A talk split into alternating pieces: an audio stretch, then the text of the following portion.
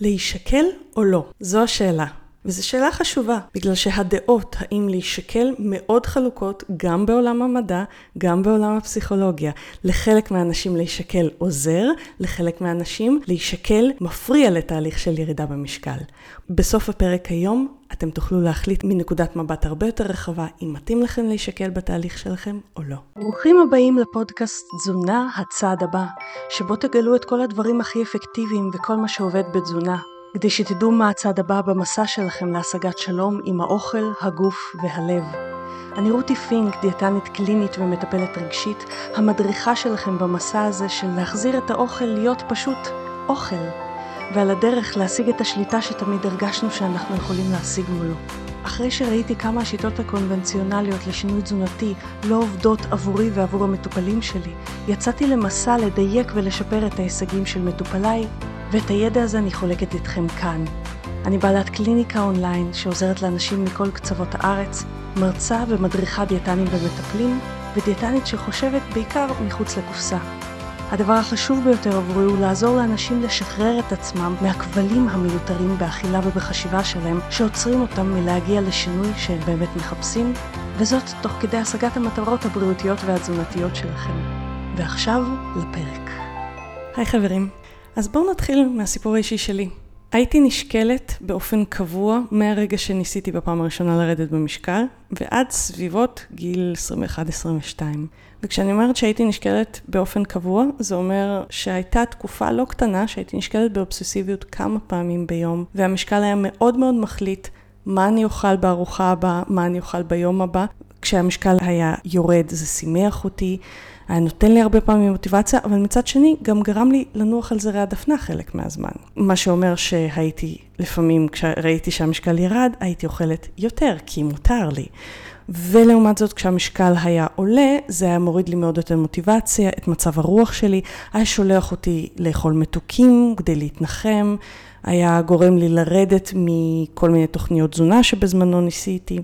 ומה שקרה כשהפסקתי להישקל בתקופה שבין גיל 21-22, הייתה תקופה ארוכה שהמשקל שלי ירד והתייצב לאורך תקופה די ארוכה, אבל אז מסיבות כאלה ואחרות הוא התחיל לעלות שוב מבלי ששמתי לב. אז מצד אחד, שחרור המשקל עזר לי דווקא לרדת במשקל. מצד שני, באיזשהו שלב, עליתי מבלי ששמתי לב לזה, בגלל שלא נשקלתי. אז היום אנחנו מדברים על האם להישקל יעזור או דווקא יפגע בתהליך הירידה במשקל, בדיוק כמו שחוויתי, גם וגם. מתי כן, מתי לא? אז יש ויכוחים האם להישקל או לא. לפי מחקרים על אנשים שירדו במשקל ושומרים על ההישגים בטווח הארוך, רואים ששקילה יומיומית הייתה אחד הדברים המשמעותיים שעזרו להם לשמור על הירידה הזאת במשקל. זה היה משהו שמשותף לרוב האנשים ששמרו על ירידה ולא עלו חזרה. כלומר, כנראה באיזשהו מקום זה עוזר לבקרה. מצד שני, המתנגדים שהם יותר מהתחום של הפסיכולוגיה והפרעות האכילה, מדברים על כך שעודף שקילה או שקילה יומיומית מצד אחד יוצרת אובססיביות ורדיפה אחרי המספרים, מצד שני גם אכזבה אם נגיד ירדנו, אבל לא הגענו למשקל המושלם. בדיוק לפני כמה ימים הייתה לי מטופלת שחזרה אחרי אה, הרבה זמן שהיא לא הייתה אצלי, וסיימנו את הטיפול כשהיא במשקל תקין, טוב והיא מרוצה, אבל היא רצתה לרדת רק עוד כמה קילוגרמים. ודיברנו על זה שייתכן שזה לא הגישה הנכונה, כי, כי זה מעבר ל set point שלה, אני אדבר איתכם בפרק אחר על set point, אבל היא ממש ממש התעקשה והיא התחילה להישקל בצורה אה, מאוד מאוד גבוהה ולראות מה עוזר להוריד עוד, עוד ועוד את המשקל, ובסוף זה הגיע למצב של גבול הפרעת אכילה. מעצם זה שהיה לה קשה לשחרר את ההישקלות היומיומית הזאת. אז מצד אחד היתרונות ברורים, אבל יש המון בעיות בעצם ההתאפסות למשקל בעיניי כמטרה, ואני מדברת איתכם מהתחום של המוטיבציה של איך להיות מסוגלים להחזיק את תהליך השינוי. אני ארחיב לכם על זה. הדיאטניות שעובדות בשיטה שלי לא נתפסות בהכרח למשקל כמטרה, כמובן מתדיינים על זה עם אה, מטופלים, כי בשיטה שלי אנחנו עושים משהו אחר, ואני אשתף אתכם בדיוק מה אנחנו עושים בפרק הזה. אז בואו נדבר שנייה על הבעיה בהתאפסות למשקל כמטרה. קודם כל, דיברתי על זה כבר בפרק קודם, שנקרא מדוע המשקל לא יורד, אני אתן לכם לינק לפרק הזה. המשקל עולה ויורד לא בהכרח כתוצאה מהקלוריות שאכלנו.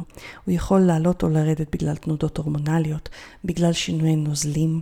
למשל, אכלנו יותר מלח ממה שהגוף רגיל, ביממה עד אה, שלוש יממות לאחר מכן, אנחנו יכולים להיות גדושים בנוזלים. אכלנו קצת יותר פחמימות מהרגיל, אותו דבר. וזה משהו שמיד משפיע על המשקל של רקמת השומן. אז המשקל לא בהכרח מודד רקמת שומן, הוא מודד את כל מה שאנחנו. אבל זה עוד uh, החלק הפיזיולוגי. אני רוצה לדבר איתכם היום על החלק היותר מנטלי של זה. דיברתי על זה כבר בכמה פרקים, וכמובן אני אתן לכם לינק לפודקאסים עליהם, על מוטיבציית ההר ומוטיבציית הנמר. מוטיבציית הנמר אומרת דבר כזה, כשנמר רודף אחרינו, נרצה, לא נרצה, אנחנו נרצה לרוץ. כלומר, עצם זה שמשהו רע בא אחרינו, נותן לנו בוסט ענק של מוטיבציה לרוץ ולהתרחק מזה. זה בוסט אדיר של מוטיבציה, אבל הוא לא ניתן להחזקה בעוצמה הזאת לטווח ארוך. תחשבו על זה, אם נמר רודף אחריי, אני לא אוכל לרוץ יממה באותו קצב כמו שהתחלתי, נכון?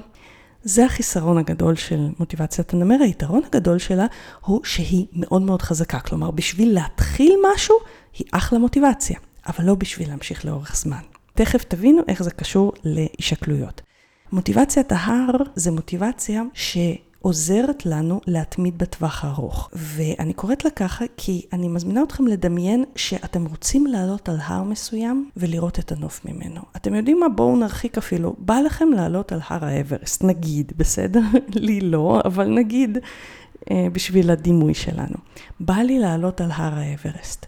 אני רוצה לדעת שראיתי את הנוף ממנו. אז אני לא ארוץ במעלה האברסט כמו שאני ארוץ עם הנמר עדף אחרי, נכון? אבל בגלל שאני באמת באמת רוצה את המטרה הזאת, אני אולי מדי פעם אעשה הפסקות, אני אערך, אני אצעד בקצב איטי, אני לא בהכרח אבדוק את הזמן שלוקח לי, ואני אתמקד יותר בעצם ההתקדמות. ושום נמר לא צריך לרדוף אחריי בשביל להגיד לי זוזי, כי משהו מבפנים דוחף אותי קדימה. אני קוראת לזה לא, לא מבפנים, אלא ההר קורא לי. כלומר, מוטיבציה שהיא מקדימה אליי, והיא מושכת אותי, לעומת מוטיבציית הנמר שהיא מאחוריי והיא רודפת אחריי. ההיצמדות למשקל כמקור למוטיבציה היא בעייתית מסיבה מאוד פשוטה, זה מוטיבציית נמר. אם יש לי משקל גבוה ואני רוצה לרדת, זה ייתן לי בוסט ענק של מוטיבציה אם אני אשקל ואני אראה שוואלה, עליתי מעבר לסף מסוים. זה יפחיד אותי, זה יטריד אותי מספיק כדי לתת לי בוסט של מוטיבציה. אם אנחנו יודעים שאנחנו נעלה על משקל ואנחנו נראה את המשקל עולה וזה ייתן לנו מוטיבציה להשקיע בעצמנו, שווה להישקל, למה לא? העניין הוא שאצל חלק זה יכול דווקא להוריד את המוטיבציה למשל, כשאנחנו התחלנו משהו, אבל הוא עוד לא נותן את אותותיו, כי עוד לא הצטברו מספיק שינויים. ואז אנחנו נתחיל להגיד לעצמנו, אה, זה לא עובד, וננשור מאיזשהו תהליך שדווקא יכול היה לעזור לנו אם היינו מתמידים בו ללא קשר למשקל. יותר מזה, אם ירדנו במשקל, לחלק זה ייתן בוסט של מוטיבציה, הנה אני בדרך הנכונה.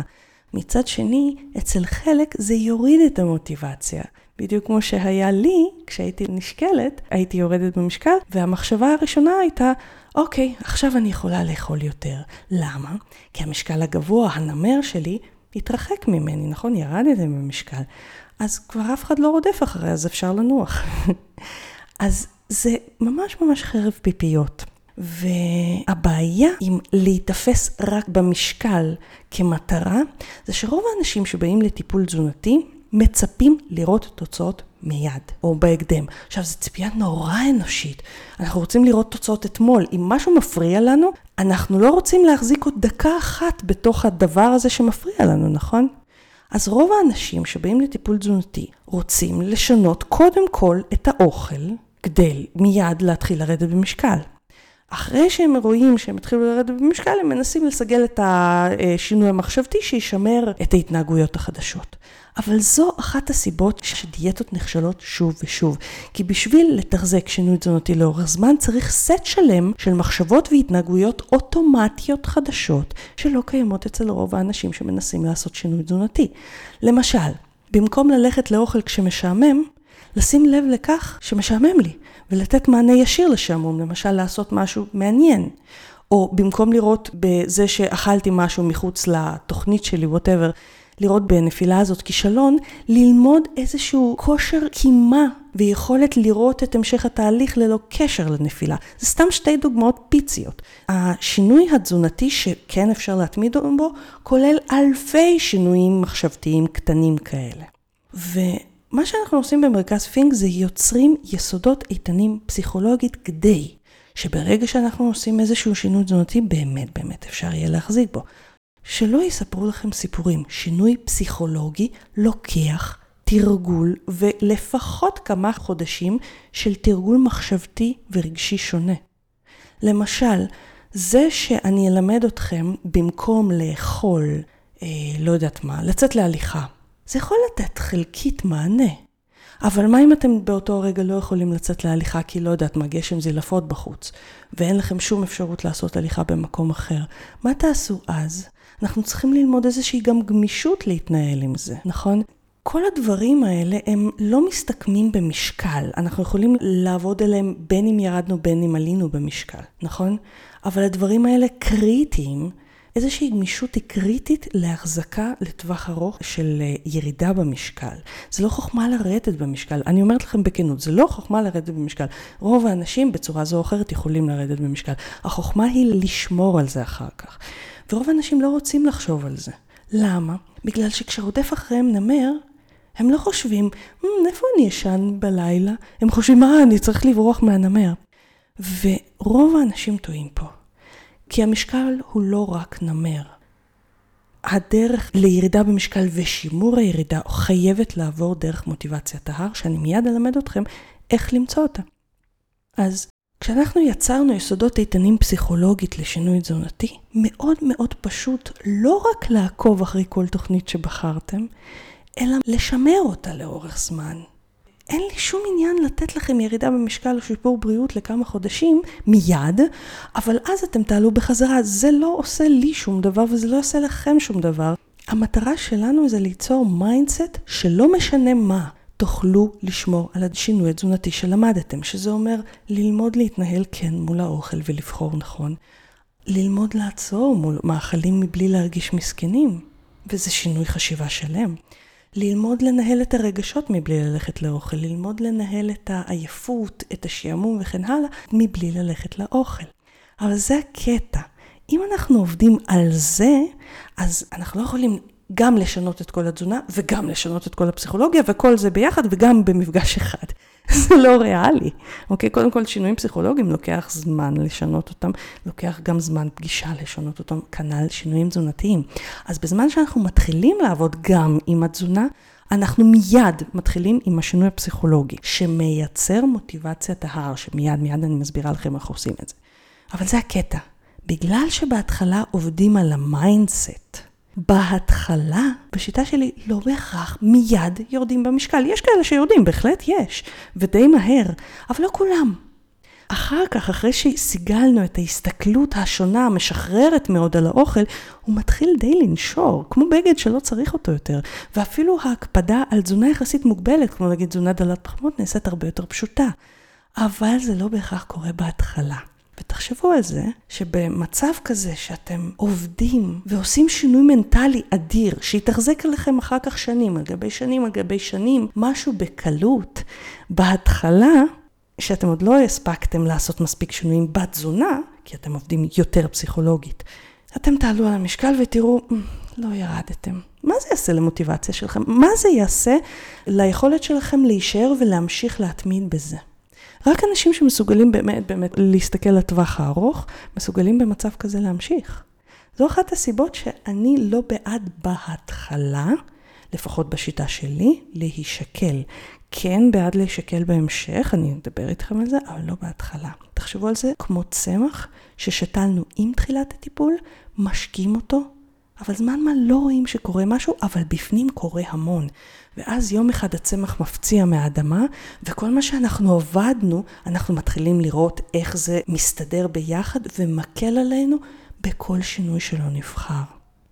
אם לא יצרתם את השינוי הפסיכולוגי שמאפשר לגשת לשינוי תזונה עם נקודת הסתכלות חדשה ושונה לחלוטין ממה שאי פעם חוויתם בצורה קלה ופשוטה, זה לא יעבוד לאורך זמן. שום תפריט, שום התרגלות לאכול איקס פעמים ביום, לא תשמור לכם על כל הדברים שצריך בשביל לרדת במשקל לאורך זמן. כי מה שצריך זה לא רק כמה פעמים נאכל, או איך נארגן את הצלחת, זה איך ננהל רגשות ופיתויים מבלי להרגיש מסכנים. ואז אנשים מתייאשים מבלי לדעת כמה קרובים הם היו לכל מה שהם באמת רצו, רק כי הם לא שחררו לתקופת מעט המשקל. אז אם אנחנו לא רוצים לעבוד עם מוטיבציית הנמר הזאת, אם אנחנו לא רוצים להיות תלויים במשקל, אבל אנחנו כן רוצים להתניע שינוי, אנחנו רוצים לראות תוצאות ואנחנו רוצים לראות תוצאות לאורך זמן, מה הפתרון? אני אספר לכם איך אנחנו עובדים במרכז פינק בצורה אחרת. אנחנו מדברים עם המטופלים שלנו על פרק זמן של חסד, חסד מסוים, ללמוד mindset חדש. אני בדרך כלל מדברת על חודש-חודשיים, לפני שבוחנים אם ה mindset הזה עובד או לא. ואז אנחנו מחלקים את הזמן בין עבודה על הבסיס הפסיכולוגי לעבודה על התזונה והקשבה לגוף. ואז משנים את התזונה אחרי זה כבר עם, עם כלים שמתניעים את ההצלחה שלנו לרמות חדשות ובקלות שלא הכרנו. איך אנחנו עושים את זה בפועל? אנחנו מחפשים בשלב זה או אחר את מוטיבציית ההר שלנו. ואיך אנחנו מוצאים אותה? אני מזכירה לכם למה אנחנו רוצים למצוא אותה, כי מוטיבציית ההר תזיז אותנו להתמיד לא משנה מה, לא משנה אם ירדנו או עלינו. היא תגרום לנו להתמיד פשוט כי טוב לנו בתוך התהליך הזה בכלל. פשוט כי טוב, לא כי אנחנו נלחמים עם עצמנו, כי משוחרר לנו, טוב לנו וכיף לנו. אז איך מתחילים מלמצוא את מוטיבציית ההר? קודם כל מדמיינים איך נרגיש ונחשוב כשכבר ירדתם במשקל. רוב האנשים, כשאני שואלת אותם, נגיד ירדת במשקל, איך תרגיש? אני ארגיש קליל, אני ארגיש בנוח עם הגוף שלי, אני ארגיש שאני אוהב את הגוף שלי. זה תהליך שאנחנו עושים בצורה פרטנית עם המטופלים שלנו, כי ככל שגם נדמיין את זה בצורה שיותר מדברת אלינו, וגם תדבר את הערכים שלנו, את מה שנוגע לנו, מה שנקרא בקרביים, ככל שנעשה את זה, ככה נוכל להשתמש במוטיבציית ההר יותר בקלות, והיא פשוט תמשוך אותנו אליה. אנחנו לא נצטרך להתאמץ ולהזכיר לנו, לעצמנו, אה, אני רוצה לרדת במשקל כי, אוקיי? וברגע שמצאנו את זה, ואצל רוב האנשים בסופו של דבר זה הרצון להרגיש כלילים ולהרגיש שייכים לגוף שבתוכו הם נמצאים, אנחנו מתחילים לעבוד איתם על משהו ששנייה תנו לי סיכוי להסביר אותו, כי הוא בהתחלה נשמע New Age, אבל ממש לא. אנחנו מתחילים לעבוד איתם על לנהוג כאילו זה כבר קרה בכל ארוחה. למה? תחשבו על זה שהמטרה שלכם למשל היא להרגיש יותר כלילים ולאהוב את הגוף שלכם. אם אנחנו באים לכל ארוחה מתוך המחשבה של איזה אוכל יגרום לי עכשיו, כבר עכשיו, בסיום הארוחה הזאת להרגשה של בריאות, קלות, אנרגיה, לכמה שעות הקרובות? אם אנחנו באים עם המחשבה הזאת, הבחירות שלנו אוטומטית יהיו בריאות יותר. כשנבוא לארוחה הקרובה עם המחשבה של איך אסיים אותה עם הרגשה של אנרגיה וקלילות, זה אוטומטית מאפשר לי אכילה שלא מעבר לשובע, ומפחית קלוריות מבלי שהתעסקנו בכלל עם כמויות, חישובים, מה נאכל וכן הלאה. כי אין סיכוי שנבחר, נגיד, שני ג'חנונים וכמה חתיכות פיצה, כי הם לא יעשו לנו את הקלילות הזאת ואת התחושה הזאת של האנרגיה והבריאות, לעומת, אני סתם זורקת, שוב, אל תתפסו אותי בהעדפות uh, תזונה, אבל לעומת, לא יודעת מה, ירקות בתנור עם uh, כמה ביצים וגוזים מלמעלה, סתם דוגמה, אוקיי? ברגע שאנחנו מתחילים להתנהל כאילו שאנחנו כבר שם, לא לדמיין שאנחנו כבר שם, אלא אוקיי, בא לי להגיע לקלילות ולאהבה עם הגוף שלי, כדאי שאני אתנהג ככה כבר בארוחה הקרובה. איך המזון שלי יבטא את האהבה שלי לגוף? איך המזון שלי ייצור את תחושת הקלילות מיד בסיומו? וזה הקטע. כשאנחנו מחפשים רק לרדת במשקל, זה מוטיבציה שנורא נורא רחוקה. אבל אם אנחנו סיימנו את הארוחה ואנחנו כבר מרגישים כלילים יותר, אנחנו כבר קיבלנו פידבק שאנחנו בדרך למטרה. זה כמו לעלות על האברסט ולהסתכל כל פעם שנייה אחורה על הנוף ולהגיד, אה, התקדמתי. אז כשאנחנו מחפשים איך ליצור את מה שאנחנו רוצים על ההר הזה, את המטרה שאליה אנחנו שואפים כבר, ואנחנו בודקים איך זה ירגיש ומה אני עושה בשביל להרגיש ככה עכשיו, פיזית להרגיש, כלילות נגיד בגוף, אנרגיה בגוף, פיזית עכשיו, אנחנו עובדים עם הגוף שלנו, כי הוא זה שמנווט אותנו להרגיש קליל יותר, לא עם תפריטים, אנחנו לא צריכים חישובים, וככל שאנחנו חווים את זה, אנחנו רוצים את זה יותר, כי זו הרגשה ממכרת להרגיש קליל בגוף. ותחשבו על זה, אם סיימתם ארוחה למשל בקלילות, כמה יותר קרוב לגוף שלכם אתם כבר מרגישים. נכון, אתם לא מרגישים בגוף המושלם הזה שאתם רוצים, אבל אתם כבר מרגישים קרובים יותר אליו, נכון? וככה המטרה הרחוקה הזאת, אתם חווים אותה בכל סיום ארוחה. וזה קורה כשאנחנו משחררים את המשקל כאינדיקציה להאם אנחנו מתקדמים או לא, ומסתכלים מארוחה לארוחה על הגוף שלנו ומה שהוא מאותת כאינדיקציה. זה מוטיבציית הר. ואנחנו בונים את זה כמובן בצורה יסודית ו- ומאוד אישית עם מטופלים. אז בואו נחזור שנייה לשאלה הזאת לאור מה שסיפרתי לכם, האם לשקל או לא. בטיפול במרכז שלנו אנחנו מאמינים שאין תשובה אחת לשאלה הזאת, ואנחנו בוחנים עם המטופלים שלנו כל אחד לגופו ולשלב שלו בתהליך, אם כדאי לו להישקל כרגע או לא. בשלב מסוים אנחנו נעדיף להשאיר את המשקל בצד, בשלב שאנחנו בונים יסודות. בשלב אחר, כשאנחנו כבר חזק בתוך המוטיבציית ההר ואנחנו מיישמים, אנחנו כן נרצה לראות את הפידבק שהוא שולח לנו, אבל אז קורה עוד משהו מגניב. אז הפידבק הזה כבר לא כל כך חזק כמו הפידבק שהגוף שולח בסיום כל ארוחה, וההרגשה הנעימה הזאת של להמשיך להרגיש כלילים ואנרגטיים ובטוב עם הגוף. וזה הכוח של מוטיבציית ההר, שכל הנמרים נעשים פחות משמעותיים, ופשוט קל להמשיך. מה אני עושה כיום? אני נשקלת אחת לכמה זמן כדי להיות בבקרה ולא לפספס שינויים שהגוף אומר לי שאולי לא שמתי לב אליהם, כי גם משקל הוא איזשהו מדד. אבל אני גם ביחס פסיכולוגי שונה למשקל. רוב האינדיקציה שלי להאם אני מתקדמת או לא מתקדמת, באה מהגוף, האם אני מרגישה כלילה ואנרגטית או לא. ובצורה הזאת השקילה יכולה רק לעלות לי מוטיבציה ולא להרוס לי שום יום, בדיוק כפי שאנחנו מלמדים את המטופלים שלנו. אז אם אתם מסתבכים בזה, אם אתם אובססיביים סביב המשקל, אל תהיו עם זה לבד, כי זה ממש משפיע לרעה על מצב הרוח, על הכוחות הפנימיים שלנו. כשאנחנו נותנים למשקל להשפיע ככה, זה עושה לנו רע. ואני מזמינה אתכם לפנות אלינו לטיפול אם תרצו לשחרר גם את המשקל וגם את הגוף ממסע מיותר, וגם את האוכל להפוך פשוט להיות אוכל. ובסיום הפודקאסט הזה אני מזמינה אתכם לשתף אותי איך אתם נשקלים, מתי אתם נשקלים ומה השיקולים שלכם. אז אני מקווה שנהניתם מהפודקאסט היום. אם מצאתם אותו מועיל, אשמח אם תדרגו אותו באפליקציית הפודקאסטים שלכם, ספוטיפיי, אפל או כל דבר אחר, כדי שעוד אנשים יוכלו להיחשף אליו. אם אתם רוצים תכנים רבים נוספים בחינם על אכילה רגשית, התמכרות לאוכל, תזונה דלת פחמות וצום לסירוגין, אתם מוזמנים לאתר שלנו או לאינסטגרם ולפייסבוק שלנו, שהלינקים אליהם מופיעים בהערות לפודקאסט. חשוב להדגיש שהפודקאסט לא מהווה תחליף לייעוץ אישי ונועד לצורכי מידע בלבד. בכל שאלה רפואית או תזונתית יש לפנות ישירות לאיש מקצוע. אנחנו ניפגש בעוד שבוע, ועד אז מזמינה אתכם לשתף אותי מה הצעד הבא שלכם השבוע ליצירת שלום עם האוכל, הגוף והלב שלכם.